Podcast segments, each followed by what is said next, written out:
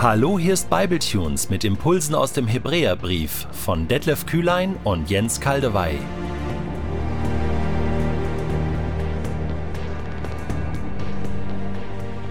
Ich lese in der neuen Genfer Übersetzung Hebräer zwei, die Verse eins bis vier.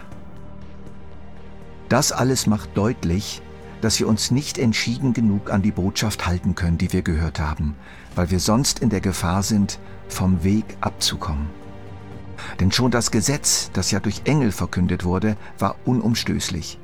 Und wer seine Anordnungen missachtete oder dagegen verstieß, erhielt die verdiente Strafe. Wie sollten wir da der Strafe entgehen, wenn wir Gottes einzigartige Heilsbotschaft gering achten?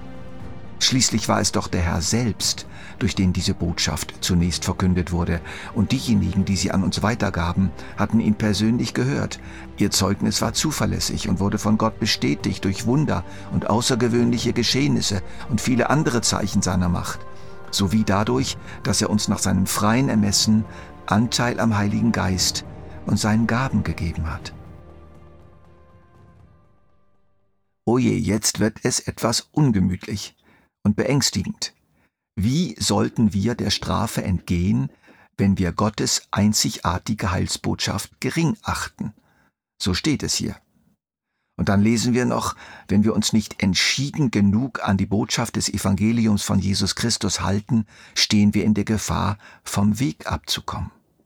Und das ist ja logisch. Wer vom Weg abkommt, gelangt nicht ans Ziel des bisher gegangenen Weges. Wer abkommt, kommt nicht an. Das gehört nun mal zum Hebräerbrief und wird uns noch an mehreren Stellen begegnen, dass er die zum Glauben an Jesus gekommenen und durch ihn erlösten Menschen ermahnt, im Glauben zu bleiben, um nicht alles wieder zu verlieren, was ihnen von Jesus geschenkt wurde. Hier haben wir die erste Stelle, und sie lässt die Frage nach der sogenannten Heilsgewissheit aufkommen. Kann ein wiedergeborener Christ wieder verloren gehen? Ist das überhaupt möglich? Wenn ja, was macht dann das Reden von der Heilsgewissheit überhaupt für einen Sinn? Es gibt eine Reihe von Stellen, die den Eindruck erwecken: Once saved, always saved. Einmal gerettet, immer errettet. Es gibt aber auch eine Reihe von Stellen, die das in Frage stellen, unter anderem mehrere Stellen im Hebräerbrief. In einem Artikel zur Heilsgewissheit habe ich übrigens so gut wie alle Stellen zu beiden Positionen aufgelistet. Wenn ihr in einer Suchmaschine eingebt, Kaldewey, kann ein Christ sein Heil verlieren, stoßt ihr auf diesen Artikel. Ebenfalls ist er bei BibleTunes downloadbar. Wer hat recht? Wichtig scheint mir, dass beide Reihen von Schriftstellen einander ergänzen. Eine der Schlüsselstellen, wenn nicht die Schlüsselstelle überhaupt, um sich diesem Problem anzunähern, dieser Spannung, scheint mir Philipper zwei, zwölf bis dreizehn zu sein. Vers zwölf: Daher, meine Geliebten, wie ihr alle Zeit gehorsam gewesen seid, nicht nur wie in meiner Gegenwart, sondern jetzt noch viel mehr in meiner Abwesenheit, bewirkt euer Heil mit Furcht und Zittern. Gut, dass das nicht alleine dasteht, auch wenn es dasteht. Es gibt noch Vers dreizehn, grad anschließend: Denn Gott ist es, der in euch wirkt, sowohl das Wollen als auch das Wirken zu seinem Wohlgefallen. In der Basisbibel heißt es, es geht um eure Rettung. Setzt alles daran, auch wenn euch Furcht und Zittern überkommen. Denn Gott bringt euch dazu, dass ihr nicht nur so handeln wollt, wie es ihm gefällt, er sorgt vielmehr dafür, dass er es auch tut. Beide Verse stehen nebeneinander, stehen sich gegenüber, und das ist gut so. Beide sind wahr, sind miteinander verheiratet, und nur gemeinsam ist gute Frucht da. Diese beiden Verse dürfen nie gegeneinander ausgespielt werden, wie es leider immer wieder geschieht. Die einen entscheiden sich für Vers zwölf, die anderen für Vers dreizehn. Es ist aber kein Entweder-Oder, sondern ein sowohl als auch. Es gibt eine hilfreiche Illustration, die der Geschichte zugrunde liegt, die Corrie ten Boom erzählte, eine holländische Christin, die versehentlich aus dem K Z entlassen wurde und so am Leben blieb. Sie hatte, ähnlich wie viele von uns auch, Angst, nicht durchzuhalten in der kommenden Verfolgung und sprach mit ihrem Vater darüber. Und ihr Papa fragte sie, »Ja, hör mal, wenn ich mit dir eine Zugreise machen will, wann kaufe ich dir die Fahrkarte für uns beide?« »Wenn wir am Bahnhof sind, vor der Abfahrt, siehst du, Gott wird uns immer wieder die nötigen Fahrkarten geben, wenn wir sie brauchen, nicht vorher. Übrigens, online, Bestellung, das gab's natürlich damals noch nicht. Dieses Bild von der Zugfahrt möchte ich nun etwas modifiziert auf unsere Fragestellung anwenden. Gott besorgt uns die Fahrkarte zum Himmel.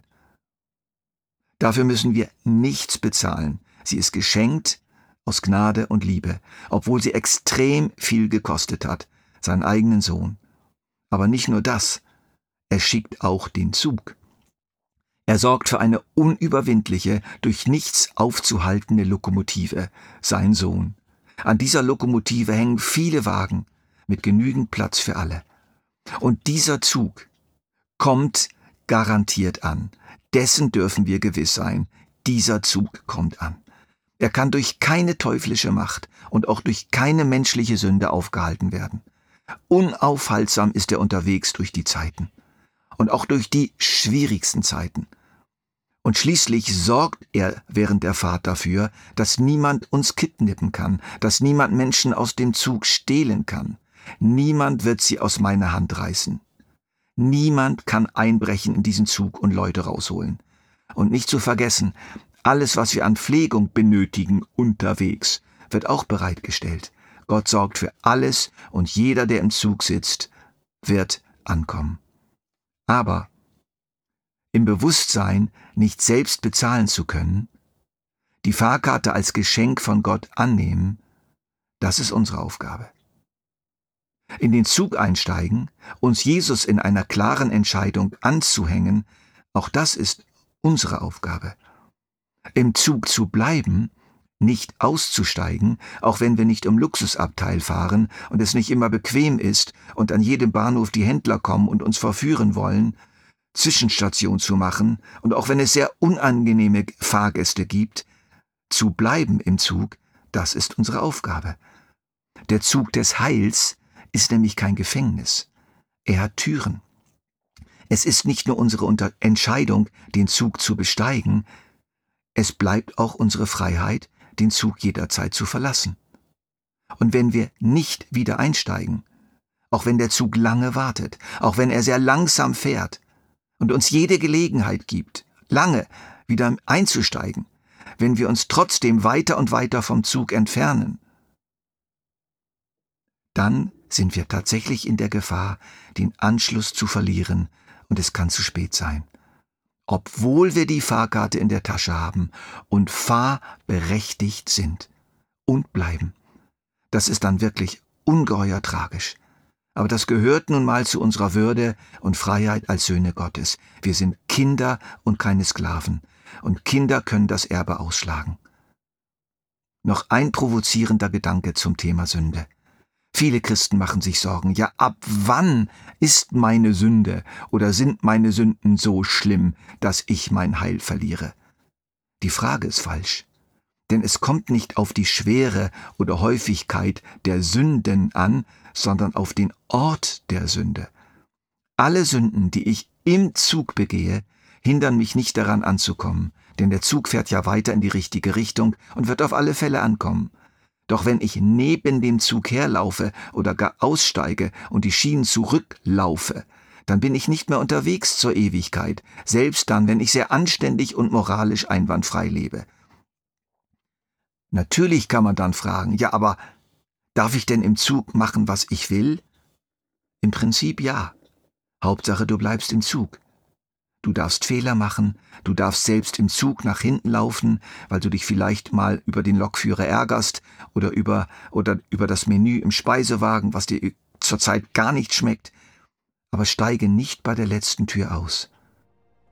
Aber wenn du natürlich ständig Dinge tust, die sozusagen gegen den Geist des Zuges gerichtet sind, die anderen Passagiere ständig ärgern oder ihnen sogar schaden, dann wirst du selbst es irgendwann nicht mehr aushalten im Zug. Der Widerspruch zwischen dir und dem Zug und seinen Regeln ist so krass geworden, dass du dich zunehmend unwohl fühlst und irgendwann aussteigst. Dieser Zug gefällt mir nicht mehr, da steige ich aus, da fahre ich nicht mehr mit, ich nehme einen anderen. Aber die Fahrkarte behältst du, du bist weiterhin mitfahrberechtigt. Erst wenn der Zug im Endbahnhof eintrifft und du bist irgendwo, aber nicht im Zug, erst dann verfällt deine Fahrkarte. Natürlich hinkt diese Illustration, sie sagt nicht alles, aber ich denke, sie zeigt uns etwa, worum es geht bei der Heilsgewissheit.